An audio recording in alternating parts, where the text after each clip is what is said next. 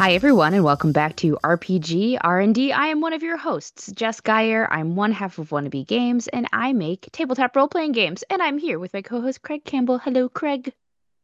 Hi, Jess. Um, yes, I am Craig Campbell. I'm the owner of Nerdburger Games, and I make some of those role playing games too.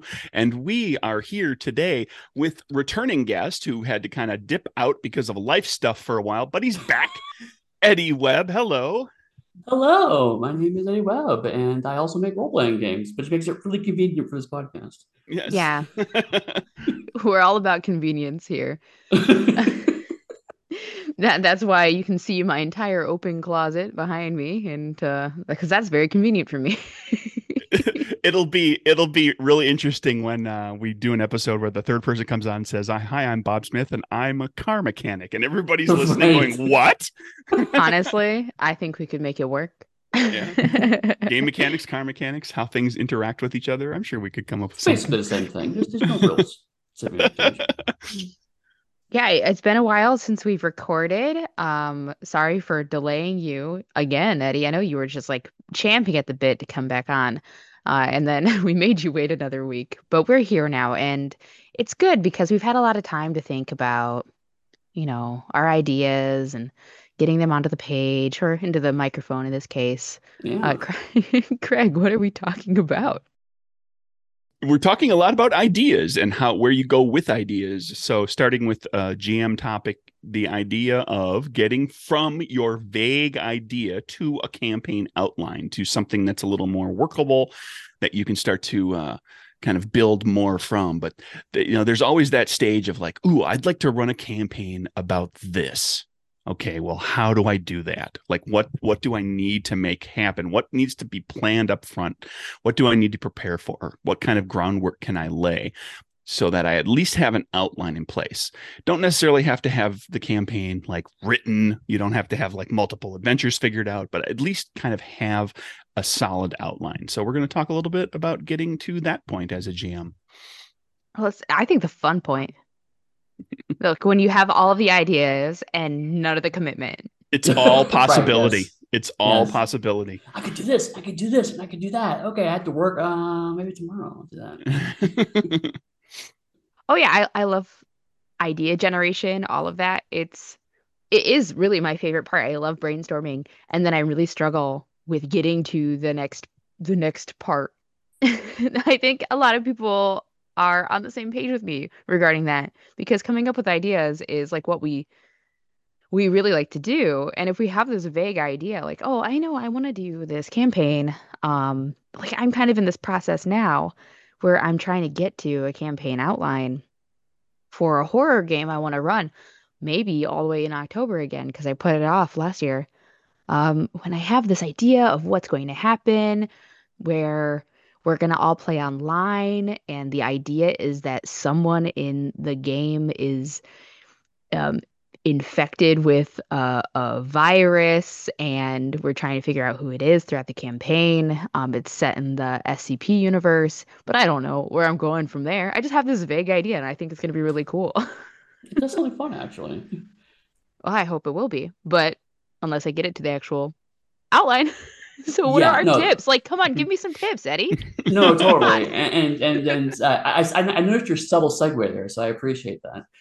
Um, uh, but I mean, it's it's it's it's tricky, right? Because uh, honestly, your vague idea is a little more robust than a lot of ideas I've heard. Because usually, that the the like on the kind of almost archetypal idea is let's play X game. You know, let's play Starfinder, let's play D and D, whatever.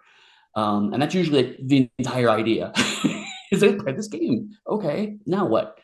Um, and so like for me, always I try to think about either who's playing in the game or who I want to invite to the game, right? Like so either I have a certain idea and I try to figure, okay, who would like this idea, or I stop thinking about the idea, knowing which group I'm going to pitch it to, and then try to shape the idea to what they like. So, I mean, the open kind of communication with your players, I think, is really number one of what you should be thinking about on some level. the RPG R&D uh, slogan, the motto. Talk to your players. Talk to your Talk to your players. players, yeah. It would be a Yeah, really short podcast if you just said that every time. It's like that's it. Exactly. That's the entire hit. um that's that's all a very good point um because there there are when you're when you've got the idea like we said it's all possibility but there are going to be restrictions that are built in. There are going to be like who your players might be or who your player who you know your players are going to be like like saying. There might be a restriction um that might color how you how you plan the campaign that is how often can we meet um, because the longer you have between sessions, the uh, the more difficult it is to have kind of running, ongoing things where you have to, people have to remember a lot of stuff in between sessions. Whereas if you're doing a game that's every week, it's very easy for people to kind of keep track. Okay, last week we just you know we, we did this thing, and now we're on this part. Where you know a lot where if if if the campaign's going to be spread out more, um, you you might try to be tailoring your the individual sessions to be kind of complete stories within themselves and you might thematically link some things and there might be some callbacks and so forth but you may not have a recurring villain or um or you know like you might not have an end arc that you're shooting toward more uh, outside of just like well we're going to do more of these types of stories that kind of revolve around these same kind of general ideas And I think um, your players are a good starting point because really what you're trying to do is you're trying to figure out the boundaries of the box, right? Um, you're trying to figure out what the constraints the campaign can be. Because I have always felt that creativity works better within constraints rather than just endless creativity. Because like you're right, Jess, the, the, the idea of let's just think of ideas, that is fun. But in order to get something that's vague, the best way to get it vague is okay, it can't exceed these areas. Uh, it's like, for example, one thing I have learned because uh, I am I am getting close to 50 now is that most of my friends do not have time to play a game for several years at a time. Uh, there, you know, we, we have way too many things going on in our lives. So usually these days, I go, okay, I, there's going to be an implicit or an explicit time limit on the game. We're going to play for a certain period of time and it's going to end because man, there's nothing more frustrating. The game kind of just fades out. You know, it's like people just keep getting busier, busier, and then eventually you just stop playing. That, that's always very frustrating. Um, so uh, I usually go, okay, I, I structure mine like like TV shows these days, um, where it's like, okay, uh, this game's not gonna be more than eight to twelve sessions, you know, eight to twelve episodes, if you will. Uh, and all right, well now I have a constraint. I, I have a, something to build towards. There's a beginning. I ideally want to have some kind of end. Um, you know, that end might be very clear and concrete, and the game's over. That end might be the end of Twin Peaks, and just what the hell was that? I mean, but something that kind of feels like we can stop here, and that's okay. And already you're starting to get constraints, like you know, for example, the idea you pitched. Um, that doesn't sound like it's going to be a long running game. Right? It's probably going to be a one shot, maybe Exactly. a short campaign. So already you've got some constraints. Okay, so it can't be too long of a plot because of the time constraint I'm looking at. So already you're starting to whittle away things that can't be. Yeah, I love like to start with like knowing what your time period is and then picking a goal for the players to reach or like a question, some sort of challenge that they have to overcome within that time period. And then if you have a longer campaign, you can break it down into like different bite-sized chunks. You kind of want every every season finale to feel gratifying because you don't know who's going to come back to your table really you don't know when life stuff is going to happen and like you said Eddy, Eddy it is really really frustrating if like you don't get to see the end of a story we love the ends of stories that's the whole purpose of trying to get through one um i mean the journey's fun too don't get me wrong but Sure. Um, but but closure really helps, right? I mean, as, as human beings, we like stories, but the reason we like stories is because there's a rhythm and a cycle to them, and one of those is the end. Uh, so so yes, the journey is great, but if it just kind of keeps being the journey, at some point that gets frustrating.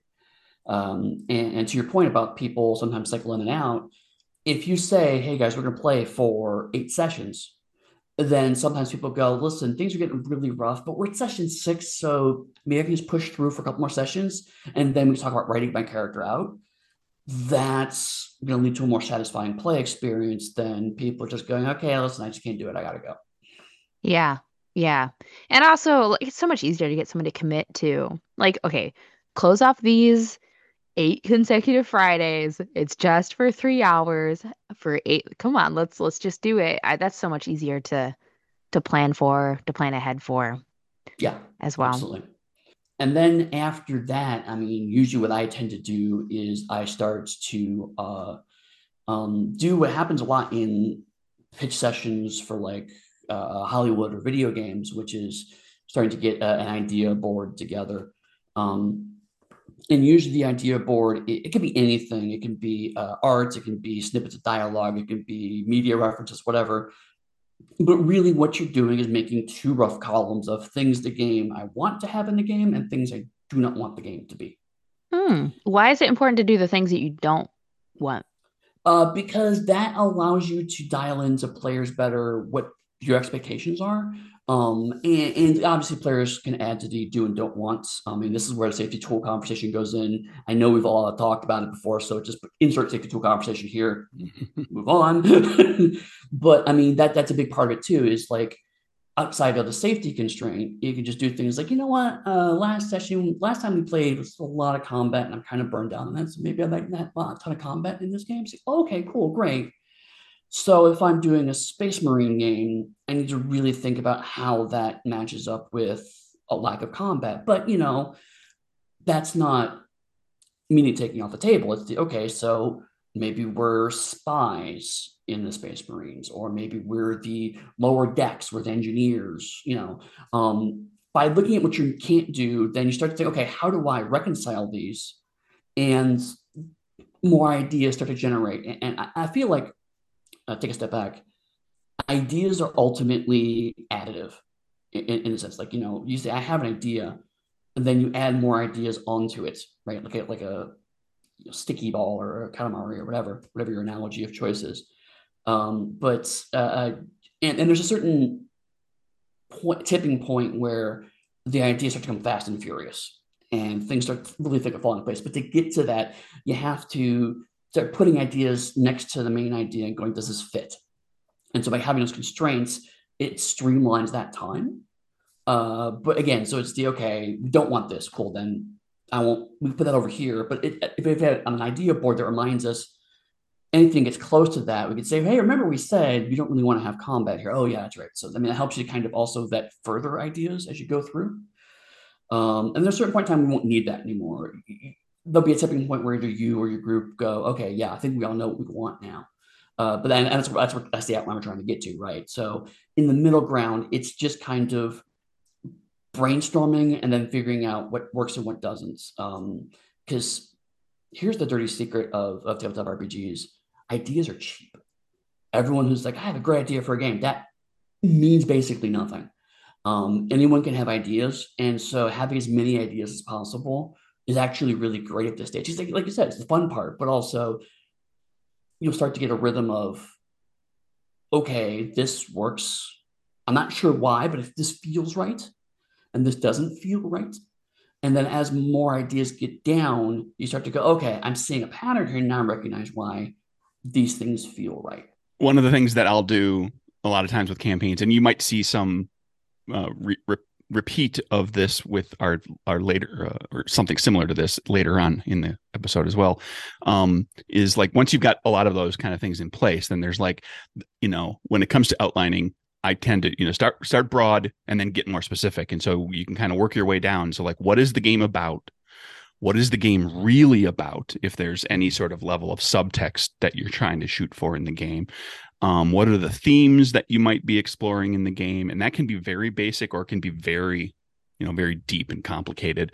Um, how will the characters change the world or the setting that uh, like w- or will they you know uh, um, and um and the world means you know the world the kingdom the city the town the npcs just anything that's not themselves. And then how will the characters themselves change? Like what do you foresee the characters um, doing that that you know what kind of change you might see in them. And that can be as simple if this is the type of game you're looking to play of just like well they're going to level up and gain more cool stuff and that's you know that's fun. I have no problem with that. But if you know if you're thinking that oh well the characters are going to resolve some personal issues between them um, or they're going to um, you know the, the the, loner character is going to kindly become more open and, and bond better with the group or the uh, the character that is um um, you know, like low confidence in his uh, kind of, you know, the player might be playing the character as like being hesitant. And by the end of the campaign, they have found their voice and they have found mm-hmm. their soul. And so those, you know, you can kind of plot out what those might be. And those will be guiding principles as you like go from story to story and session to session. And there's not always, you know, a deep answer to each one of those.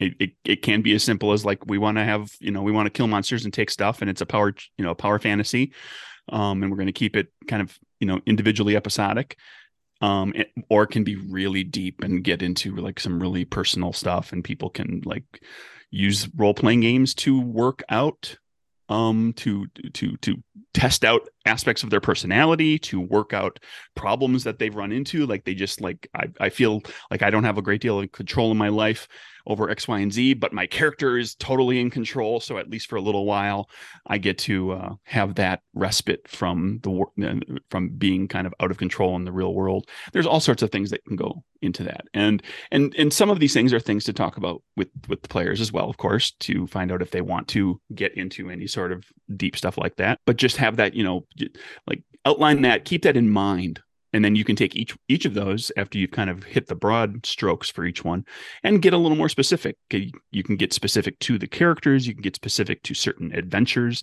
Like this adventure is really going to focus on the characters having some sort of internal change or, or or at least a couple of the characters right? Or this this adventure might be more about um really exemplifying a particular theme and and really like exploring that particular theme for good or ill.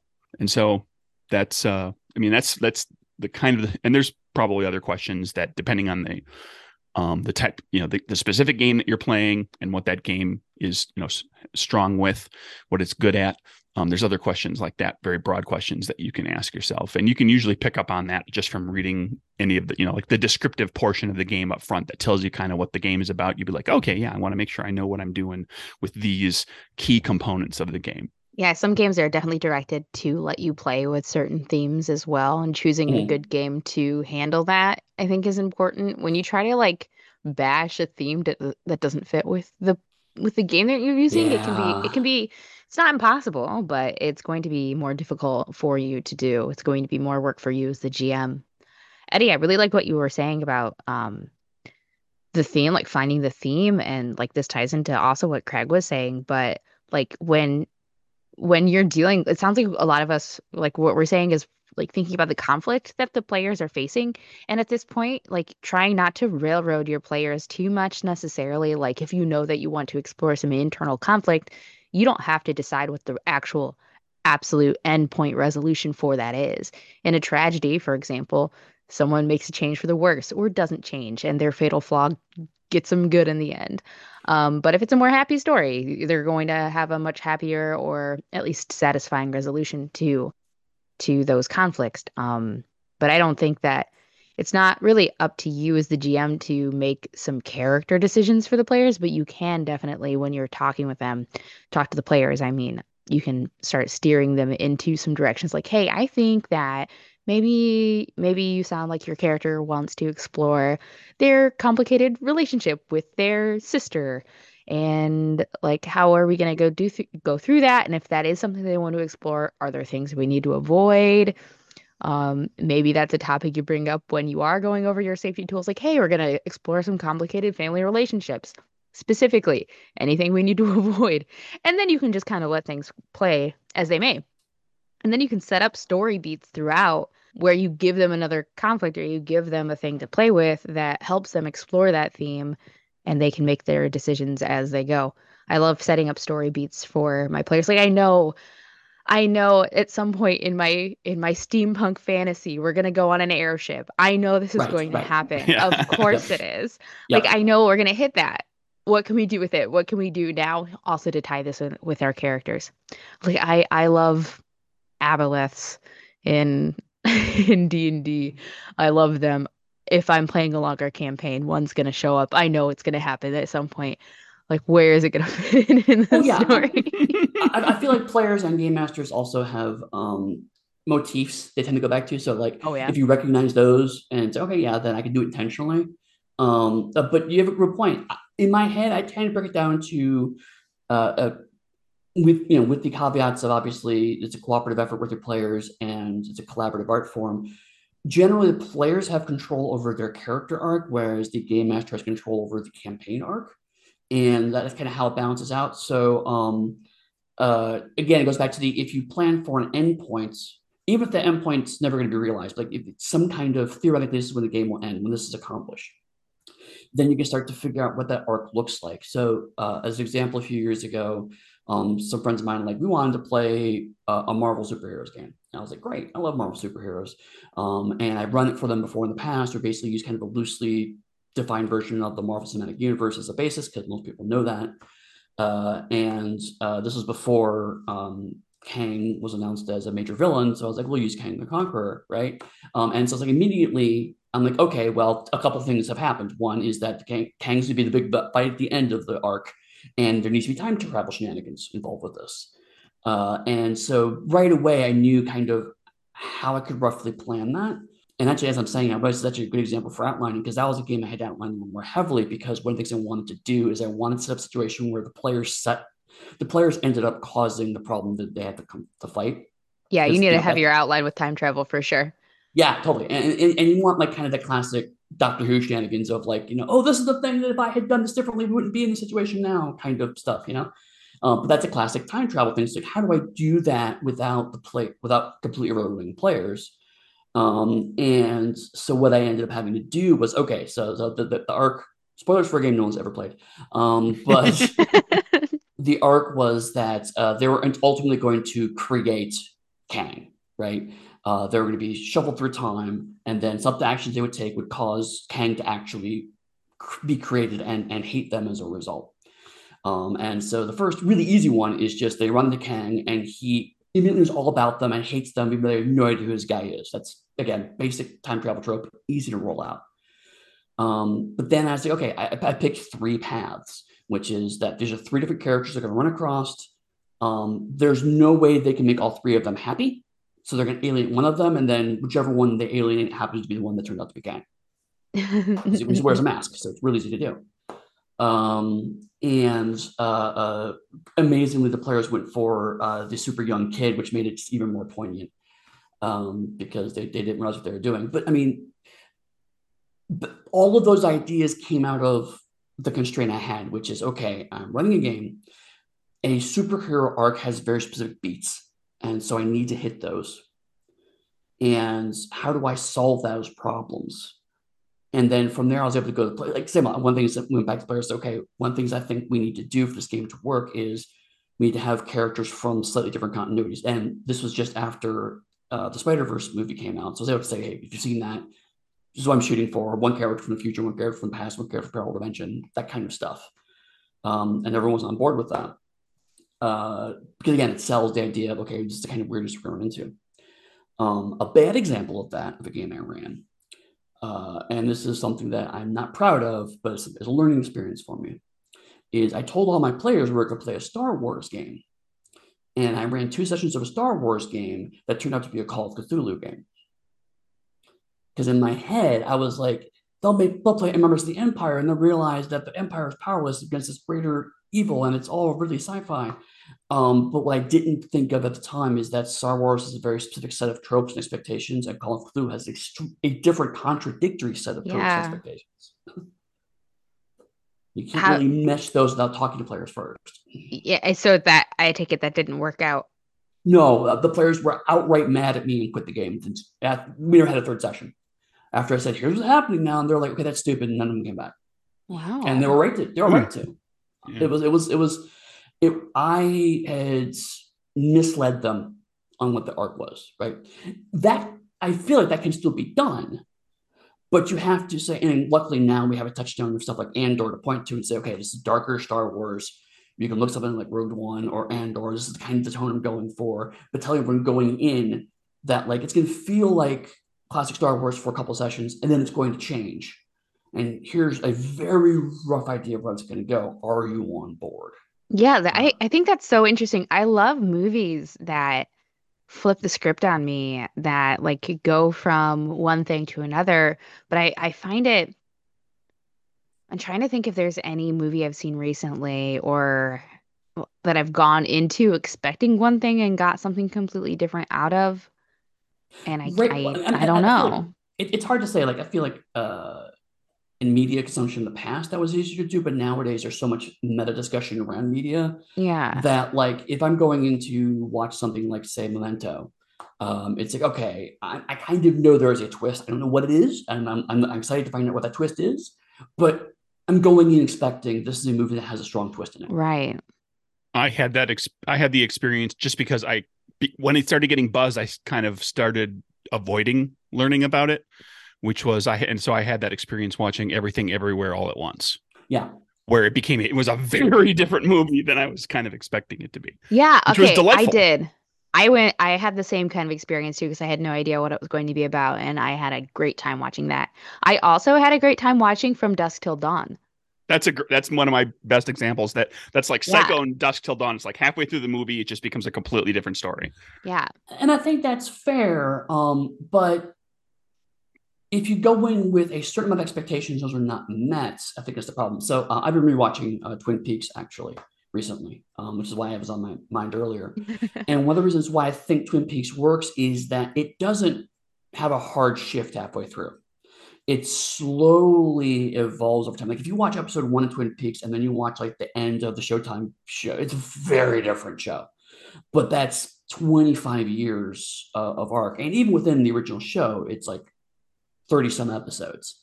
It yeah. slowly goes from 80s primetime soap opera to surreal horror over a very long time. Um, so you, you, it, it's a kind of uh, a slowly boiling the frog, if you will. It's like you, you can flip the switch slowly on that. But again, again, that was a very I don't want to say completely planned because I know how it was produced, but that there was still the intent, right? It was like we're gonna take go from point A and try to get the audience to point B. How they got there, upper debate.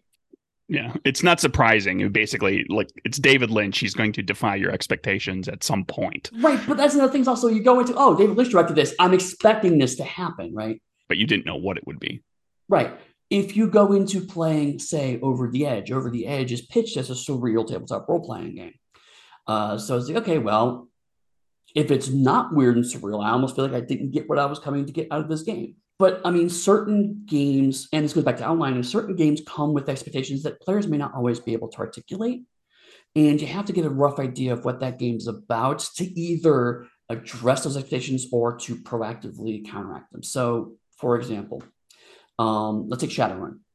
Shadowrun is a game around for over 25 years. Uh, uh, it's a well-established game. And if people say, "I will play Shadowrun game," people are going to have 25 years worth of different viewpoints on what they think Shadowrun means. But there are certain aggregate assumptions you can make. It's going to be the far future. It's going to have strong fantasy elements with a sci-fi twist. Uh, and you're going to be playing mercenaries who are hard up for money and are probably getting screwed over by organizations and governments. I mean, those are kind of rough trends you can do Shadowrun. You can subvert those, and certainly there have been fantastic novels and games of Shadowrun that do subvert those but they have to spend the time to do that. And with your, if, if you're running a game like that, you have to outline more heavily. So it's going, going back to how you outline. You have to think about what are my players going to probably expect this game to be, and what, how am I either reinforcing that or how am I working against that? And then at some point in time, do I have to have an explicit conversation with my players about, okay, here's what you need to expect going into this?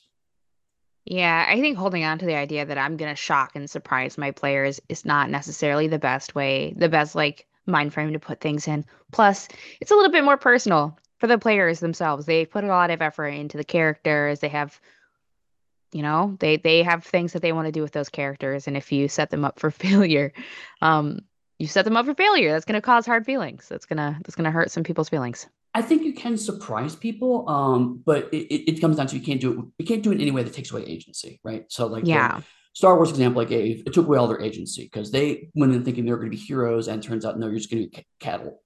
Um, and so they're okay, that that's not fun. That that that means our I, I can't do what I want to do as a player. Uh, the, the, the twist I did uh, of the kid that you thought you saved turned out to be uh, this evil supervillain that hates you I feel like that worked a lot better. Yeah. Because the players went in going, this time travel shenanigans are going to happen. and this is a perfect example of time travel shenanigan. Like, again, with Shadowrun, oh look, the corporate, the guy who hired us betrayed us. Who could have foreseen Surprise. that, right? Yeah. Um, but you know, so the surprise would almost be them waiting for the inevitable betrayal never happens, and so it becomes like, oh, wow, would that be he's a actually on board? He paid us on time. nerve wracking Shadowrun campaign? Like, I when know, is- right? When are we going to get screwed? Turns out the characters, the player characters, are the only bad guys in this whole world. You guys have been acting like Turns out Mr. jerks. Johnson is just a great employer. right? He, he, he, he's really good at team management. I just don't understand what the problem is. Okay. allowed all of us to shine in our roles. We were compensated fairly. well, now now I want to make a game where you are like you're like a bunch of ruffians, scoundrels, whatever, and you finally get into a non-toxic work environment and you're just waiting for the other shoe to drop. I want Well- that now. How can I change that into a game, guys? well, well, that would get to our our uh, game design topic, which is getting from vague idea that Jess just shared with all of us to a game outline. Um, and you're going to, I think, uh, dear listener, probably hear some uh, some amount of I don't want to say repetition, but similarity between what we discussed uh, for G- for the GM and campaign side um, to the game design side because a game design designing a game is really kind of designing the framework that people can use to make a campaign. Um, so there's there's definitely connective tissue there. So yeah, I mean, for me, it's like if all the stuff I said about players, replace that with 50% audience, 50% production limitations um, or constraints, I should say, not limitations. Um, because, like, for example, uh, uh, I, I've, I've developed a lot of games from big ideas. And one of the first questions I ask is, like, who is this game for and how, how big is the book? Because a game for a very specific audience that's going to be 50 pages long is a very different design than a game that's meant for a much wider audience that's meant to be a 300 page book. Yeah, I think like definitely thinking about it as terms of scope. Like are what are you meant to cover in this game? Like are you trying to cover an entire world, all of these other like systems that are in place or is it meant to be just like like here is a way that you can play in this type of setting. I and that does change according to also the length of the book. You can't have um let's say you had a 674 page book and you called it rules light um, i don't know what you're talking about in all those 674 pages but um, there's there's like some kind of issue they are they are correlated is what i'm saying Right. the I scope mean- I mean- and the length It can be done. I actually, I'm thinking of a game that does actually do both, but like 650 of those pages are stuff like setting material and advice, right? well yeah yeah for sure But, but, but, like, but but that's, that's a, the but, scope but you're right, I have to design for that constraint. Yeah, that's the scope. Like I want a really in-depth setting for this game. It's going to be incredibly in-depth. That's a scope. And you can have also have a pretty in-depth setting with a smaller game, but you can't do that much in 5 pages, in 12 pages, in 24. I should have started off on my intervals of 4 and 6. that would make more sense for a book. Right. uh well i mean and there's there's a question of thinking about what the audience is going to see as well um you know you could ostensibly design a game that's you know a 500 page book and it is in fact rules light. It just comes with a lot of setting and a lot of like here's a billion ideas of things you can do with the game and and the rules are actually the rule section is actually fairly small. But sitting on a shelf sitting on a table at a convention um the page count listed for an online sale a sales site with the pdf or whatever is going to fly in the face of that so you Right. if, if you are going to do something that's a little unconventional and and and breaks those those norms you need to make sure to find some way to kind of um you know communicate how you're breaking that norm in such a way that it's you know you, you don't want to drive people away where they say like i love rules like games and i also love know, like really in-depth settings and i just love to read settings and get absorbed into the world. Well this game is for you. Well how, how am i how am i going to make that point to people? And that that's something that gets has to you know kind of has to make its way into your outline of how you're going to present the game as well as how you're going to design it. And so you know tying it back to the outline thing is you got to you know kind of keep that in mind about where you're planning to go with like Eddy and jess said everything that has to do with uh, the depth of the rules and the scope of the setting and and and the constraints of how you're going to produce the game Yeah, absolutely. Um, like uh, a lot of the games I work on are generally in the 250 to 350 page range, and I'm working with a team of people, right? Uh, and uh, one of the things that I'm always having to talk to my team about is that you can't think of this as a bunch of Word documents. You have to think about this as a final book. Uh, I'm at the end of the day, as a developer, I'm the person that has to make the final decisions and make sure I'm keeping that in mind. Um, but uh, for example, uh, the the first edition of Pugmire, one of the things that we talked about was having a physically smaller book. Uh, it, it, it's not only is it was it end up being 264 pages, but also it's seven by 10 as opposed to the traditional eight and a half by 11. Uh, and those are both very explicit decisions because I wanted it to look more approachable. I wanted it to, oh, it's a smaller, it's a smaller game. Even though the reduced physical size meant there's actually more pages, it's a thicker book as a result because I had to fit the same amount of word count in a, you know in, in a smaller amount of page time or space. Uh, but because it was physically smaller, I would hear things like people saying, "Oh, I could put it in my purse. I could, you know, grab it and shove it in my backpack." And that casual pickup play was something I very much wanted to do. Whereas um, for something like, say, when I worked on Vampire the Masquerade 20th Anniversary Edition, that's meant to be a big, huge coffee book style for people who love this game for 20 years, who want every single thing they remember reading in that book. So it's yeah, it's a 500 page tome. It's leather bound. It's meant to be like a huge coffee table thing.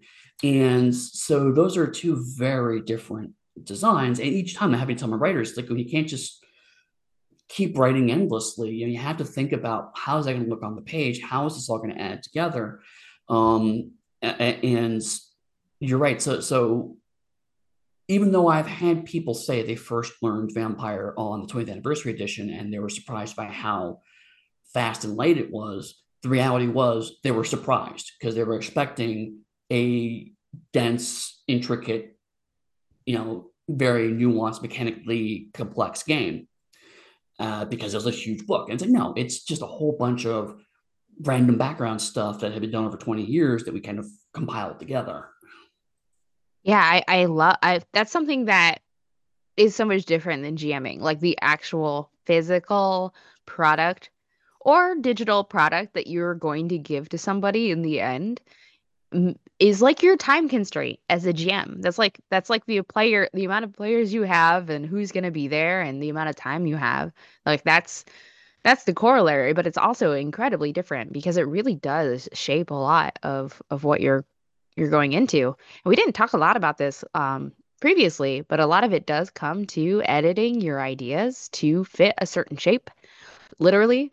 Um, in this case, literally. Um, and like once you're in that idea generation phase, like we were talking about in the previous uh, the previous section um, of our podcast. I, I don't know why I couldn't think of the word section there for a second.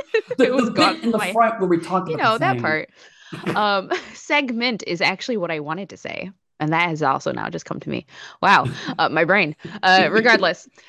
uh, well, like after you you're in that idea generation phase after you um you come up with your vague idea, you're making your what did you call it? Your idea board, your your yeah. storyboard, mm-hmm. your idea board of the things you want, the things you don't want, uh, and you eventually have to get down to a spot where you're paring it down to fit your theme, to fit the page count, to fit the size, to fit also the theme and the scope of what your team can handle in your deadline.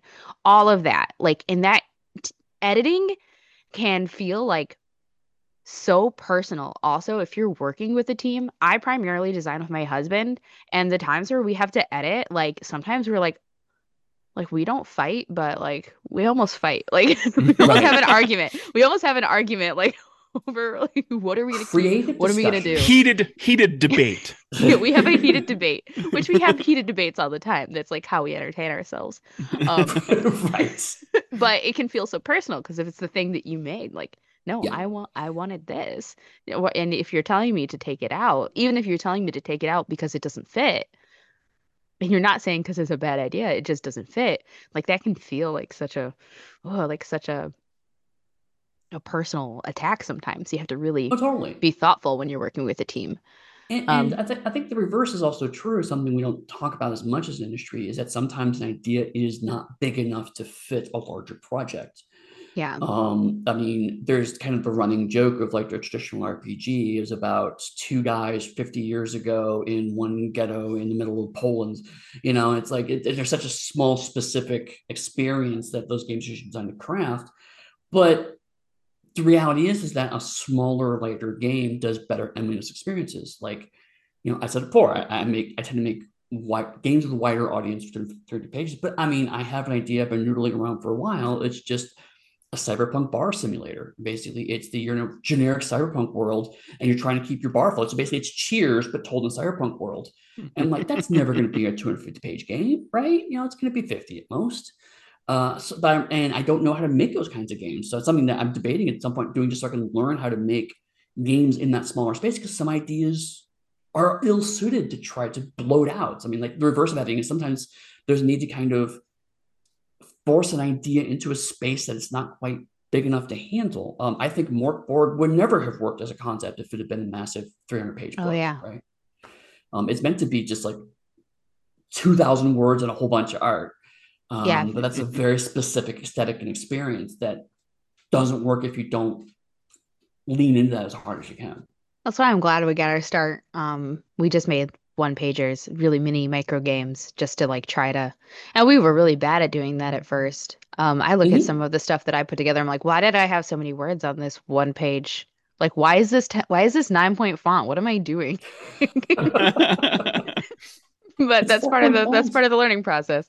Got really good at editing myself down.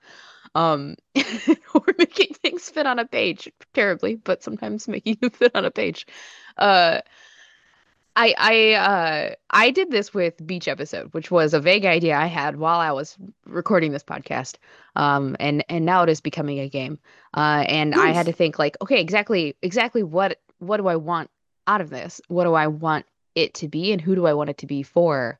Um, and like there are so many beach trope ep like beach trope things I could Yeah. put into this game, but not all of them are going to fit because I wanted it after I thought about it. I wanted it to be a game that like you don't have to necessarily be playing a campaign for. You can pick it up or you can use it to take a break within your very intense campaign in any setting, any whatever characters. If you want a beach episode, here you go. This is your filler episode. So I couldn't have I couldn't have every every beach trope I wanted because they're not all going to fit.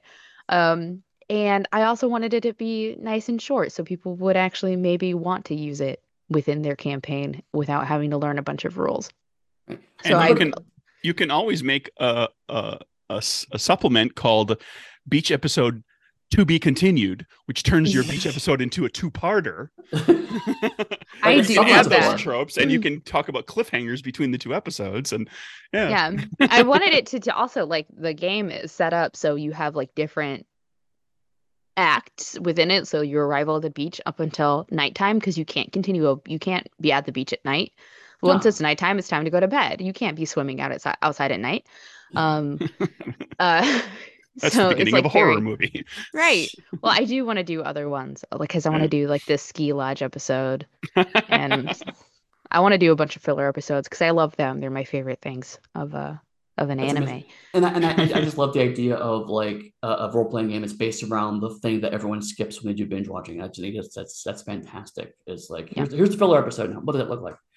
Um, but you brought up something else. That's a really good point. That's kind of I mean it works for both, but I think it's more important for an outline for a role playing game.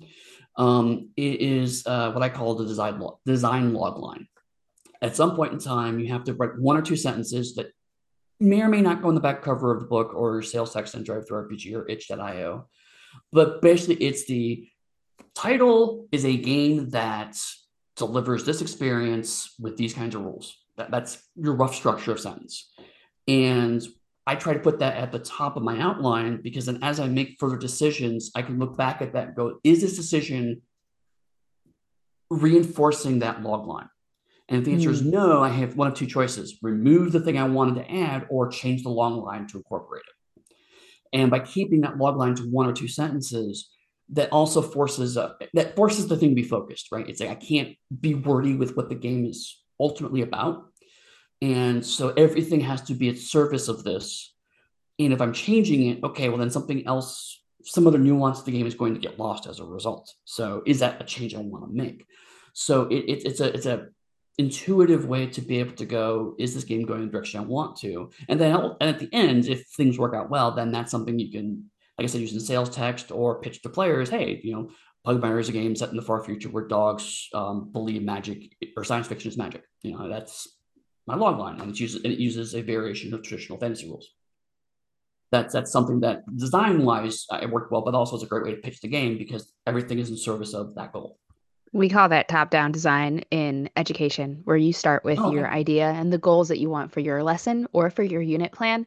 Um, I like to try to pile in a lot of stuff, but I can't. I have a time constraint with my children, and right.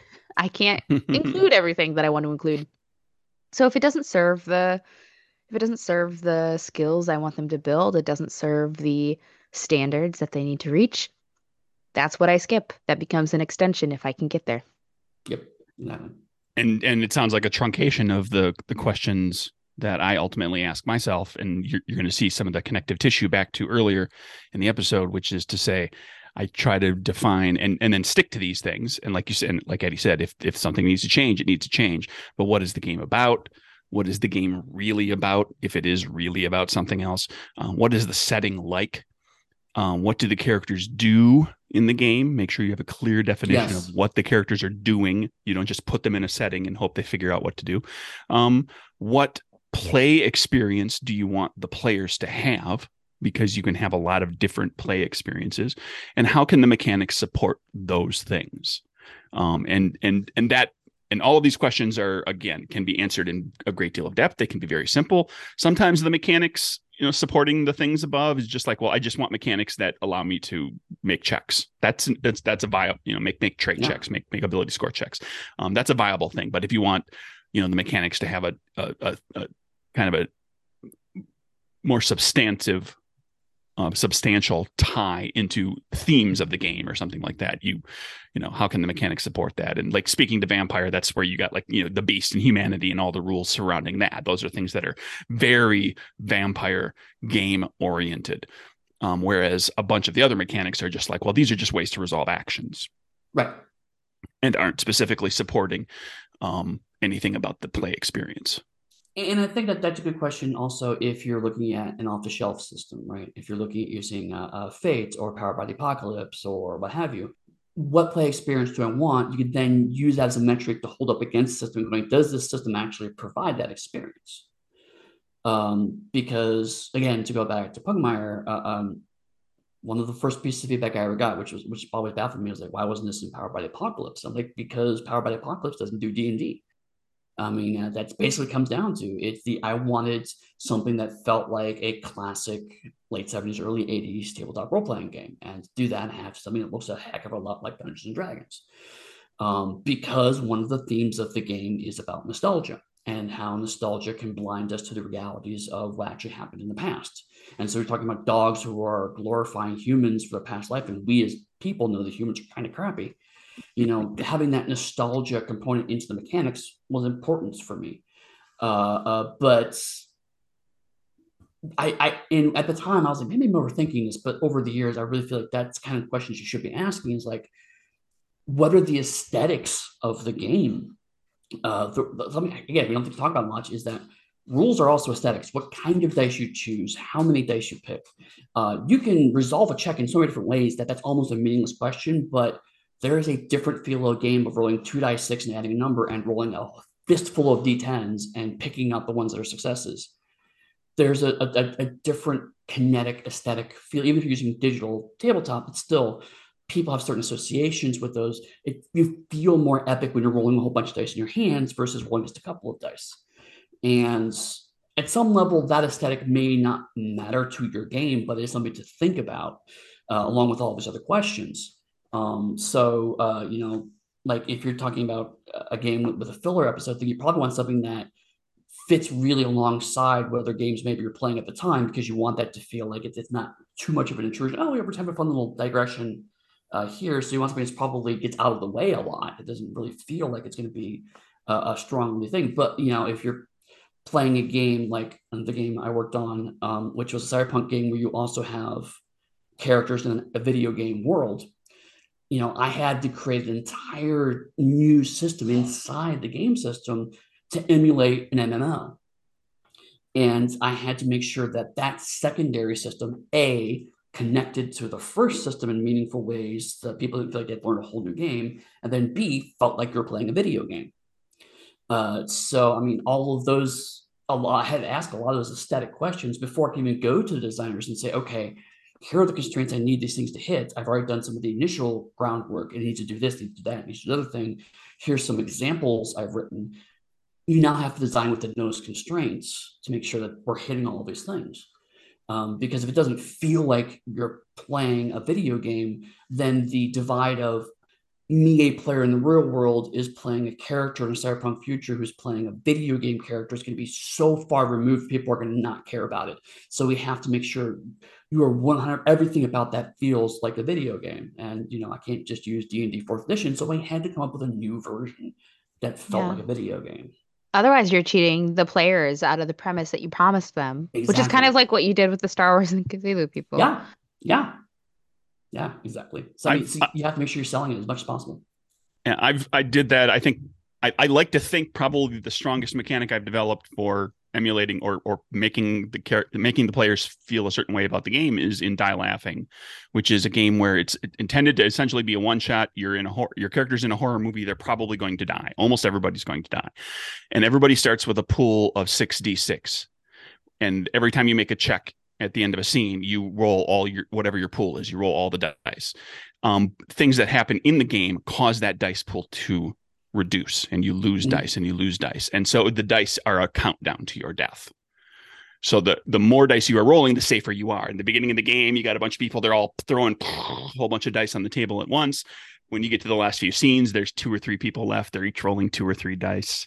Um, and it has a different sound, it has a different feel because they're just not, you know, they they know like I'm one bad roll or one decision by that other player away from my character um, getting you know murdered by zombies or turned into a sexy vampire.